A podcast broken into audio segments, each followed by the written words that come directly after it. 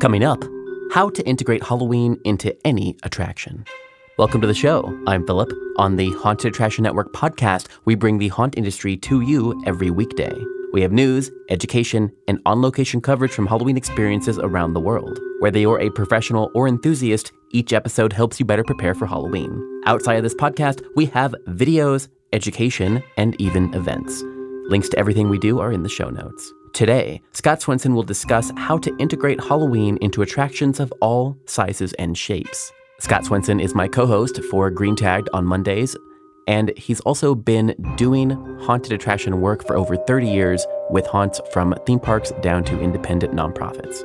For haunters, this episode is like a simple business plan that you can take to an attraction and find a good partner. For attractions, listen to these ideas about how you can get in on the fall fun without compromising your brand.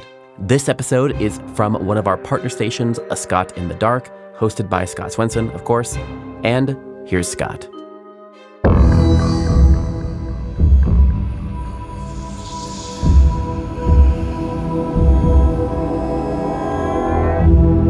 Welcome to the dark. Hey everyone, and welcome back to the dark. Yes, I know it's been a while. Uh, it's it's been a busy time. It is the busy season. But um, as you all know, whenever I become inspired or get inspired by some of the work that I'm doing, and I have the time to record a new episode, I do. I mean, it's it's in the name, periodic podcasts for haunters, because I'm just not good at keeping up with uh, with a regular schedule with the exception of Green Tag Theme Park in 30, which, you know, Philip kind of keeps me in line there. But, uh, if you haven't, if you haven't had a chance to actually, uh, check out Green Tagged, please do. It's an awful lot of fun, but that's a whole nother show. This show is a Scott in the Dark and I'm Scott Swenson with Scott Swenson Creative Development. And, um, in this episode, so I realized that this episode may not necessarily be for my standard listeners because this may not apply to you directly, but I will make sure that it applies to you indirectly. However, if you find the information in here helpful for somebody that you know or someone in a parallel industry, please share this with them so that they can um, listen and then become avid listeners like you so that everyone can uh, can tune into a Scott in the Dark whenever they feel like it or whenever I put a new one out. So this particular show is kind of based on um, a lot of the the appearances and the the talks that I'm going to be doing in the not too distant future, and it's it's on bringing Halloween or bringing a Halloween event or or feeling or content to sort of non-traditional spaces. So, you know, for those of you who have a haunt or for those of you who are uh, haunters, whether it's year round or seasonal, you're focused, you get it. You're focused on a haunt and that is your main business. This is focused on things that aren't necessarily considered quote unquote traditional haunt spaces. And for those of you watching the video, yes, I had to do air quotes with my fingers. Uh, so the idea here is to talk about things or talk about places that might not necessarily, um, be doing a haunted attraction right now and might not necessarily even think they need to or should, but can if they choose to and and perhaps generate a little bit of seasonal revenue while they're at it. And um, I mean, if you think about it, there was a time when theme parks were not considered traditional places to do haunted attractions. There were haunted attractions and there were theme parks. And then, you know, 20, 30 years ago, 40 years ago, people started um, our theme park started to to say, hey, you know what, we can we can do Halloween, and it, you know, obviously in some cases it started with just throwing up some cobwebs and going, oh, look how scary we are. Um, but then you know now they're they're full in between Universal and um, the SeaWorld parks and entertainment parks, you know, um, Busch Gardens, SeaWorld, those parks, as well as the Carowinds parks. And the, I mean, uh, all of them, all of them, the, the, the, the Palace Entertainment, all of them do Halloween of some sort. And they've recognized it's a great way to, um, generate seasonal revenue as well as bring guests back to the park, as well as reinforce or build their brand loyalty in the form of pass holders, et cetera, et cetera, et cetera. So what we now consider, or what many people consider to be the, the, the standard fare for large Halloween events outside of independently owned haunts, the theme park, was not always the case. So when I was when I was little, if you thought of a theme park doing a Halloween event, it was like, oh, that's crazy. No one's going to go to a theme park on, for a Halloween event. It, we want to go out and trick or treat, or we want to go get candy. And unless they're doing that, we're not going to be there. Um, and then grown-ups were like, we're not going to go to a theme park. We're going to hold our own Halloween parties, which is still very popular. And remember that because it may tie into something that I'm going to talk about a little bit later. So, um, don't think of it as, gosh, this is so groundbreaking to put a Halloween event in a non-traditional space. Um, because it, it started happening with theme parks. It continues to happen with the next group that I'm going to talk about. Um, and that is zoos, museums, aquariums, that sort of thing. Um, it is becoming more and more popular. And I think that in many, many cases, it, the, these kinds of, of, um, these kinds of attractions, in some cases, not in all, but in some cases are a little timid as far as how far they can go. Now, I'm not saying timid in the way of making it bloody or gory or anything like that. What I'm saying is timid in the fact that they're going all in uh, as far as this is a full blown attraction. And it can still be family friendly, but full blown. And based on, um, based on what I'm seeing, both, uh, externally and the, and the projects that I'm working on, if you work for a museum or a zoo or a, uh, an aquarium, um, and you're not doing a Halloween event, you're starting to be left behind. More and more people are doing Halloween events, and it's not just throwing cobwebs up on your animal skeletons and calling it an event. It's creating new content. It's creating new content that is on brand for you. Um, and, and I think it's important to recognize because all of these organizations that I just mentioned, um, zoos, museums, aquariums, are all educationally based attractions. And the first thing I want to address is the, well, we'll call it the elephant in the room. Um, there are still people, there are still organizations that believe entertainment is the enemy of education. And I am here to tell you that that is incredibly short sighted.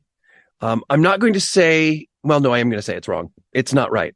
Uh, entertainment is not the enemy of education. And in fact, things had been going that route for many, many years until a uh, ridiculous movie came out and caused a great stir um, with a company that I used to work for. Um, when Blackfish came out, it made everybody tense up, get nervous about um, blurring the lines between education and entertainment.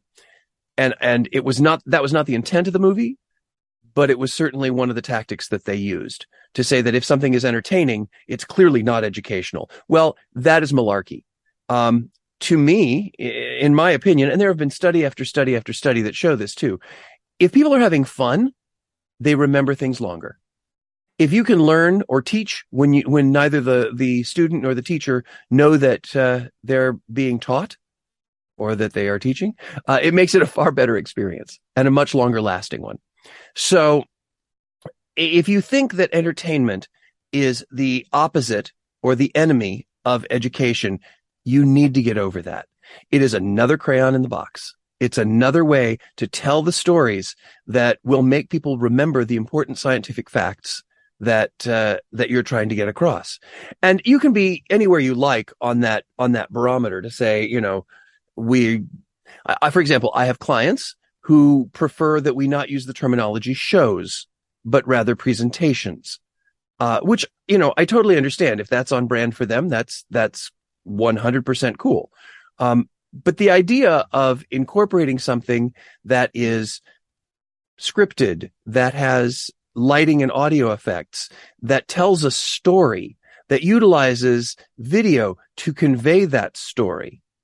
Uh, these are all very impactful tools when uh, trying to educate. And I'll go even one step further, and that is if you find ways to educate during the the Halloween season or the Christmas season or any other seasonal um, time where events happen, uh, if you can find that time and you can find those ways to create uh, Halloween content, let's stick with Halloween. Otherwise, we'll get waylaid into any other season that we we want to chase down that rabbit hole uh, but I think if you can, if you can find content that works for you, you can find content that will work for you within the Halloween season. Um, and Halloween, doing a Halloween event can be on brand for your museum, your zoo, your aquarium. It can be on brand. Uh, it just takes a little bit more creativity. And, and it's not just saying, you know what, we're going to do an elephant enrichment where we, um, put giant pumpkins out and let the elephant smash them, which by the way is very cool.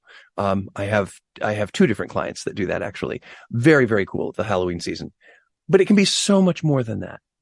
And the reason it should be so much more than that is keep in mind you are in competition with all the things that we mentioned before.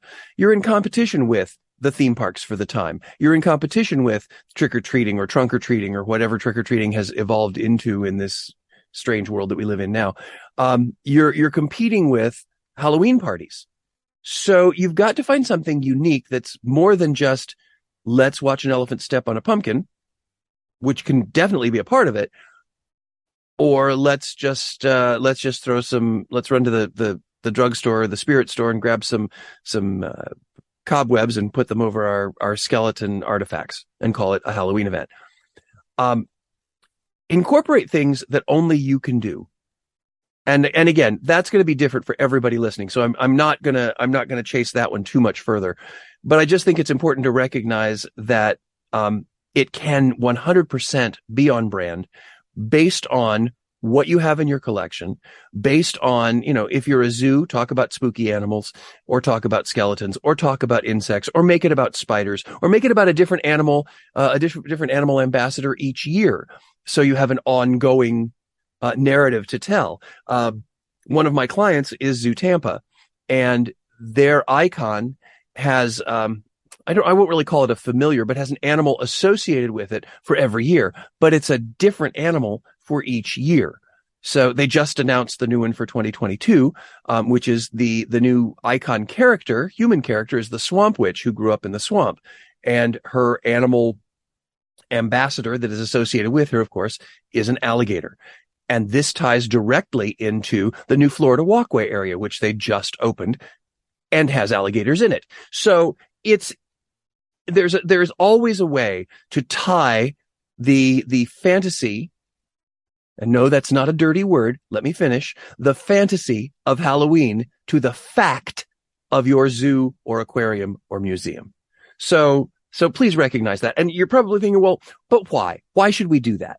We've already got a great product i agree in many many cases every zoo every museum i walk into already has a killer product up front that is very educational However, by doing seasonal events and especially Halloween events, because they are, I think, becoming the new normal. Um, but with Halloween events, it does, it does a couple of things. It increases brand loyalty of your members because it gives them some other reason to come to your attraction. It gives them another reason to show up in the fall and experience what you have to offer. And it gives them new things that can only be offered. It kind of lights a fuse, you know, it gives them uh, things that can only be offered during the Halloween season, which mm, according to theme park starts in August, but uh, started just today. I don't know. Um, but it's, it's, it's getting to be that crazy because it is that impactful. Uh, you know, I, I promise you that theme parks would not continue to creep the opening of their Halloween event earlier and earlier and earlier if it weren't profitable. And it is. So if you are a, a an educational facility and you are um, you would like to continue to to reinforce your membership, um, a Halloween event is a great way to do it. Another thing it does is it invites new guests to see what product you have to offer.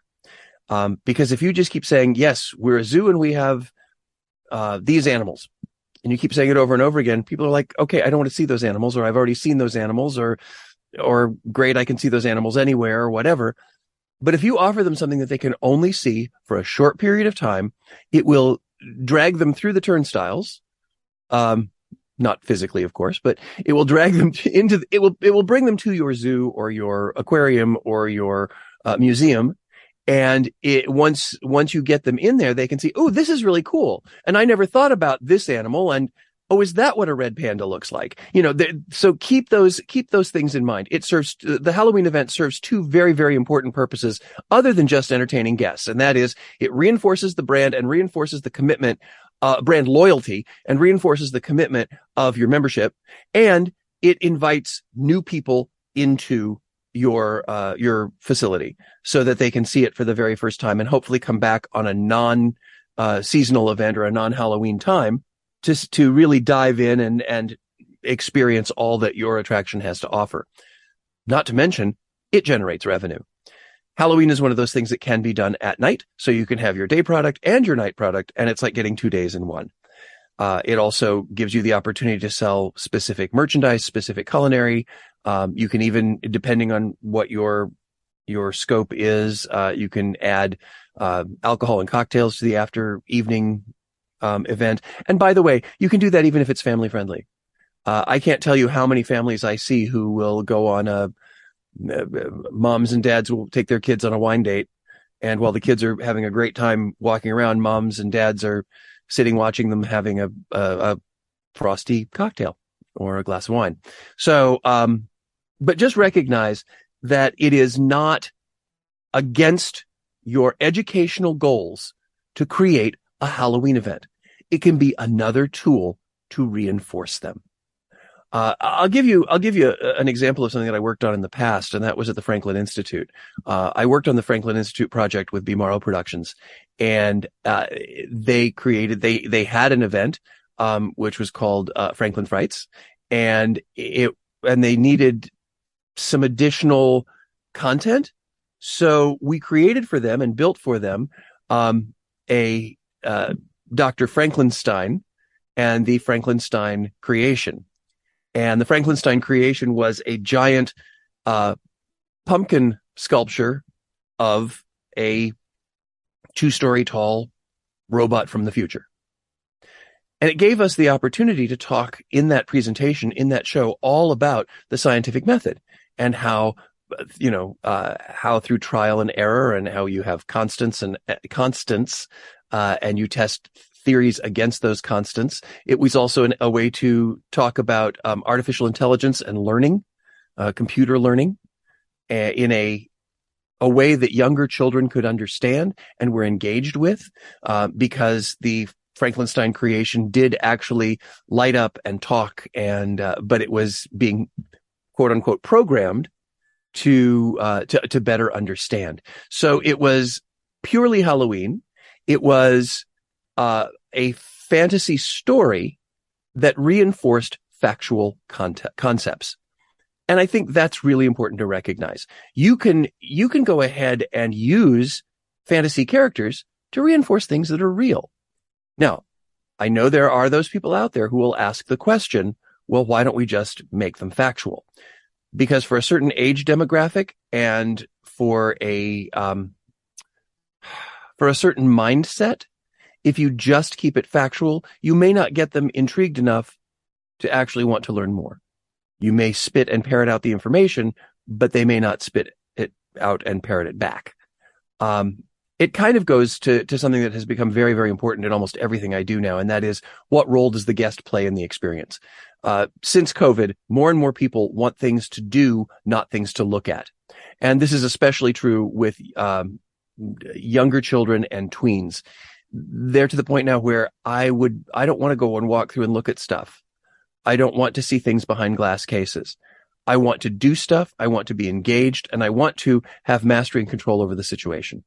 Um, and I think that Halloween is a perfect way to do that because you can incorporate, you know, all of the, the traditional and even non-traditional elements of Halloween. You know, if you don't want to talk about Halloween at all and you want to do Skeleton Fest and make, you know, uh, focus on all of your, um, skeletal remains collection, if you happen to be a museum, if you want to do, you know, Dinoween and do a, a, a dinosaur bone Halloween event, great, great.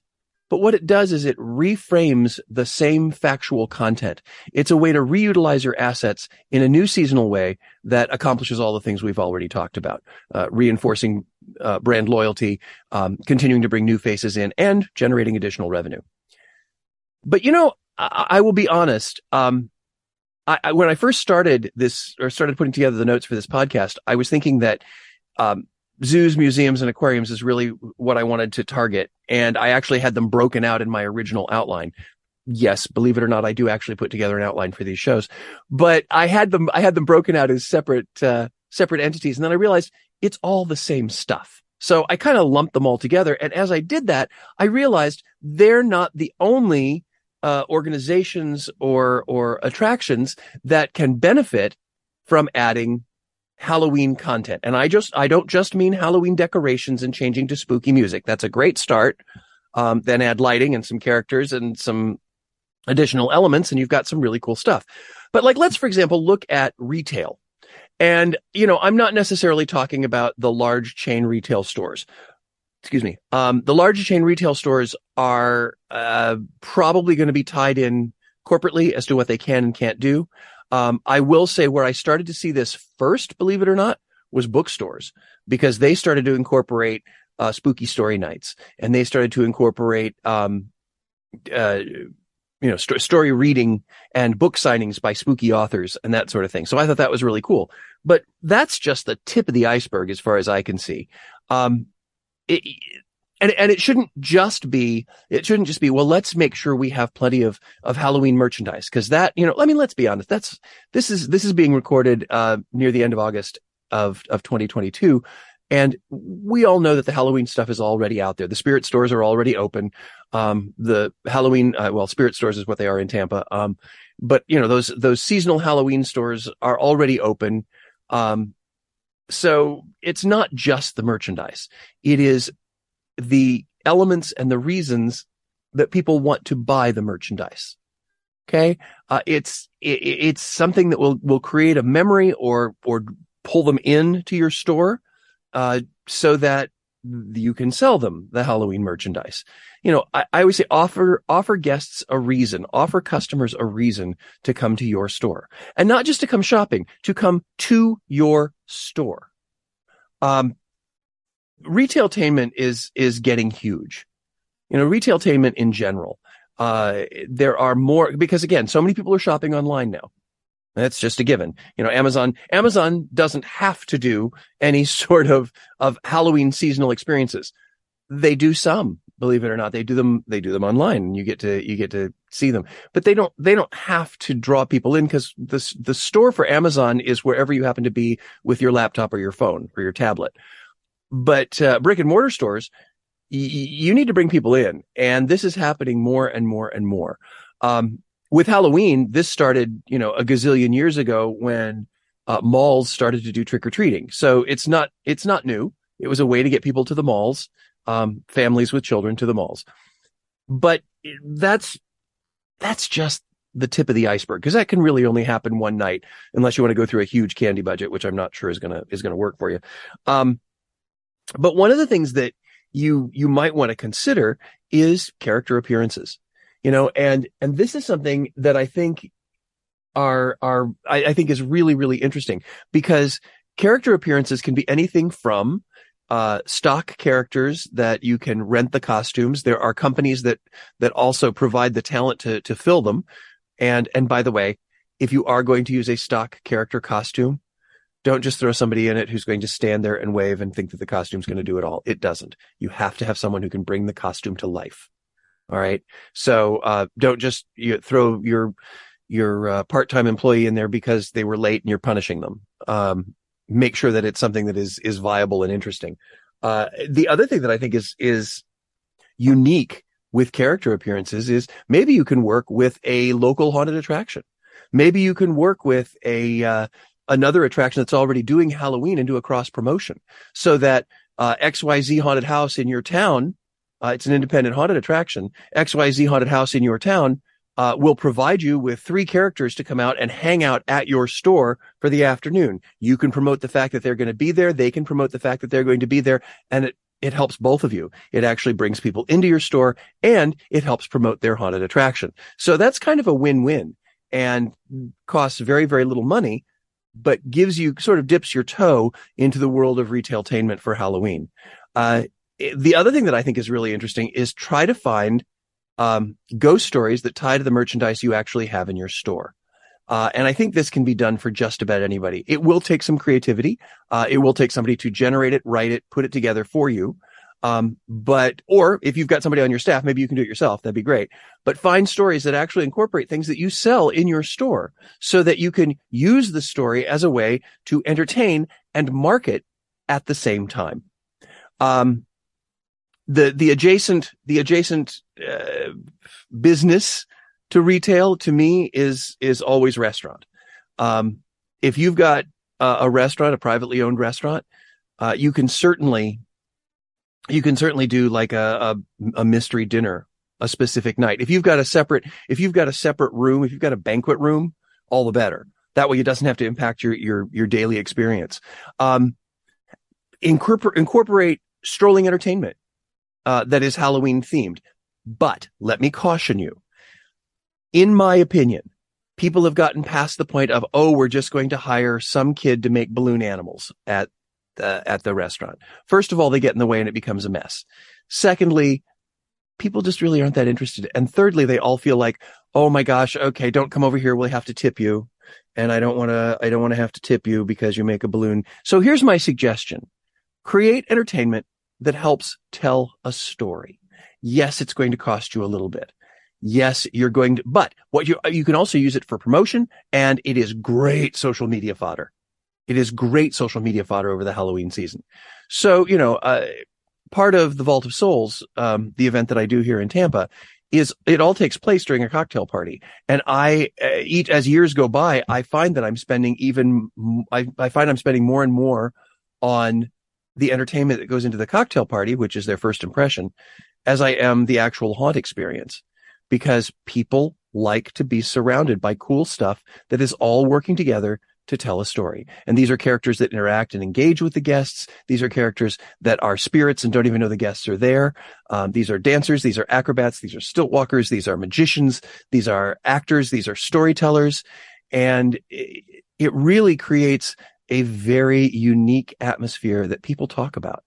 And, you know, that is a ticketed event. But if you can incorporate that into your, your restaurant during the, the haunt season, uh, all the better. It will benefit you. It will indeed benefit you. Another, this is sort of a catch all.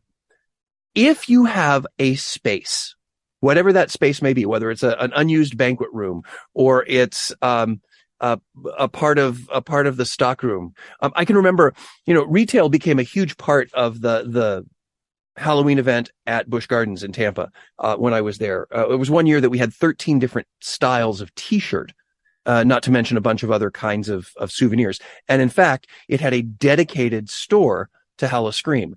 And it became so popular that they actually even cleared out one of their, um, uh, their storage rooms in the store and made it sort of a, a velvet rope experience that was, um, more exclusive stuff. Um, so they, they, they took the idea of retailtainment to the nth degree. So, so don't let those empty spaces go to waste. And one of the ideas that I have seen a few people doing, and actually I'm participating in a couple, um, is to try to do a curated spooky art show. I know that sounds bizarre, but it's not my idea. I'm, I'm, I'm actually part of two different spooky art shows that are very, very different in nature. Uh, one of them is Into the Fog, which is in California at Knott's Berry Farm. Um, into the Fog is a fan art show for Halloween Haunt, which is, of course, Knott's, Knott's Berry Farm's uh, haunted attraction. But it is a, a, a, separate juried art show. And I have a piece in it this year. Um, as a painter, I love these kinds of things. So I have, I have a piece in that show this year. They use it as a way to uh, generate additional interest. It also helps promote the event during the day. Um, it, they create a beautiful art gallery for all of the uh, the art stuff, and uh, and super fans can buy the original art or even um, prints of the art as well. So um, so that is a way that they have taken. Uh, they're using the art show as a promotional tool for the haunted attraction itself. Another one that is happening here in St. Petersburg, Florida, um, just just across the bay from Tampa, uh, is at, is at a an art gallery or a uh, it's an art gallery slash performance space, I guess, called the Studio at 620, and they're having uh, a Halloween event called Hauntazar, and Hauntazar is a Halloween arts and crafts festival. It's one day. And again, curated. You have to, you have to submit, um, your stuff so that it's not just anybody can get in there and it's a bunch of tables about of people making and selling creepy stuff. So I use it as a way for, to um, get as much of my art because it's it's not a gallery setting for that day. It's it's all it's all there on the tables. So I've got art upon art upon art upon art, and uh, and I find that for me, it, uh, what sells are either the grab and go uh, limited edition prints, which are you know very inexpensive to or the other end of the spectrum, the great large pieces, the masterworks. Those are the pieces that that seem to sell, or see, last time I did it seemed to sell. Um, so I've got that coming up also in October. Uh, and so these are great examples of how people who have open space, uh, can utilize it to create a juried art show that has a Halloween vibe, draws people in. And, you know, say, for example, let's go back to our restaurant example. Say, for example, you're a restaurant you have a banquet room that you're not going to use the month of October or on three nights in October. Um, do a curated art show. And that way people either before or after dinner can go and wander through, have a, a spooky art experience. Um, and then the, the artists there can, can sell their work and you can either, um, you can either take a commission or you can have them pay up front to, to display their work. Um, you, if it's two or three nights, you can have the artists actually there to meet the guests and hand sign pieces. Uh, it's there, it's just, it's just an opportunity and hopefully it'll spark even more opportunities because let's face it, that's really, that's really the point of my, uh, of, of my podcast is I don't have all the answers. I don't pretend to have all the answers. And sometimes, you know, there are people out there who will disagree and think my answers are just plain old wrong, which is fine as long as it keeps people talking about possible solutions you know, the ideas that I've come up with here hopefully will spark new ideas in all of you listening. Um, if you are a haunter, this I've, I realized and I stated at the beginning, if you are a haunter and you're a listener, this was probably outside of really your, I can directly, uh, implement that. However, I will say, if you know anybody who is in your neighborhood, in your market, that is a retailer or a zoo or a, uh, an aquarium or a restaurant or an art gallery or a bookstore or whatever. And you can use some of the ideas that we talked about or suggest some of the ideas that we talked about and kind of partner with them to create experiences that don't cost a ton of money and yet still help promote both businesses. You're creating those win-wins during the holiday season or during the Halloween season.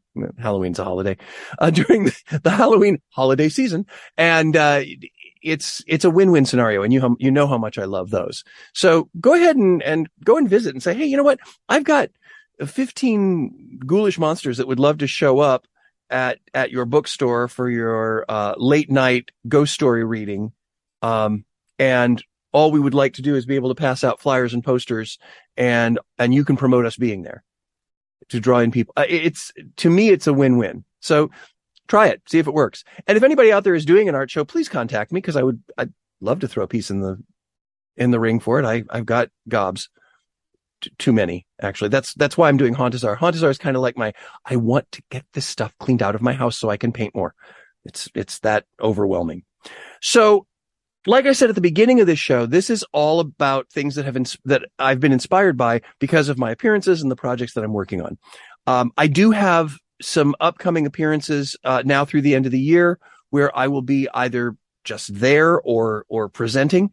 Um, this is going to be my very first year at the AZA conference, and this year it's in Baltimore, and uh, that is the uh, that is August 29th through the first.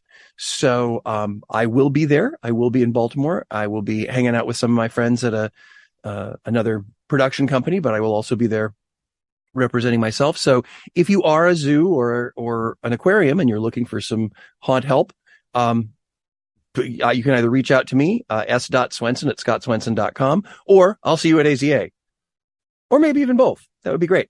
Um, I'm also doing a uh, a storytelling, an immersive storytelling panel at the Themed Entertainment Association's SATE in Las Vegas.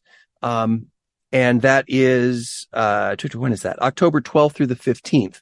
Um, my panel discussion is called uh, uh, "Casting the Crowd," and it's all about what we briefly touched on earlier, and that is giving guests the uh, the sense that they are viable characters within the overarching storyline, that they can participate, and when they participate, it changes the overall outcome. Uh, whether that is true or imagined, uh, is really immaterial as long as the guests believe it. So, um, but I'm doing I'm doing a, a panel discussion on that, and then I will also be at the International Association of Amusement Parks and Attractions Expo, IAAPA Expo in Orlando, and that is coming up uh, November 14th through the 18th. And I'll be doing uh, uh, both a panel and a solo presentation. And my solo presentation is called The Right Boo for You. And it's all about helping organizations find a Halloween event that is on brand and utilizes your assets. And I always say, ask yourself, what can we do that nobody else can do? And sometimes you need an outside eye to, to recognize that and help you foster it. So, um, if you're, if you're going to attend any of those conventions, whether it's the AZA conference, the TEA SATE, or the, um, IAAPA Expo, please stop by, say hi. Um, if you would like to know more and you didn't get a chance to write all this stuff down, that's totally fine. You should be subscribers to my newsletter. Hint, hint, hint. Um, because if you are subscribers to my newsletter, you'll get an, uh, sort of a, an update each month on all of the stuff that I'm working on, all the projects that I'm working on. There's always some sort of uh, members only benefit, whether it's a, a special movie, uh, that's a behind the scenes look at one of my clients stuff, or, uh, I've done extra episodes of A Scott in the Dark just for members. Uh, I've, I've even done printable things. Uh, there's a bunch of, there's a bunch of stuff that I will do just for the fun of it to keep my, to keep my members, uh, my valued uh, uh newsletter members active and interested. So, um, it's real easy to sign up for. I do not sell your information and you only hear from me once, maybe twice a month if I have something really important or I screw something up. So you might hear from me a second time saying, oops, what I meant to say was this. Okay. Uh, but all you have to do is go to scottswenson.com and on the landing page, right under my picture, you can click and you can join the newsletter. All right. So that is this episode of A Scott in the Dark, and it's all about uh, haunting non-traditional spaces. I hope you found it interesting. And if you, if this doesn't apply directly to you, I hope that you share it with somebody that you know who might be able to benefit from this information. Until next time, this is Scott Swenson saying, rest in peace.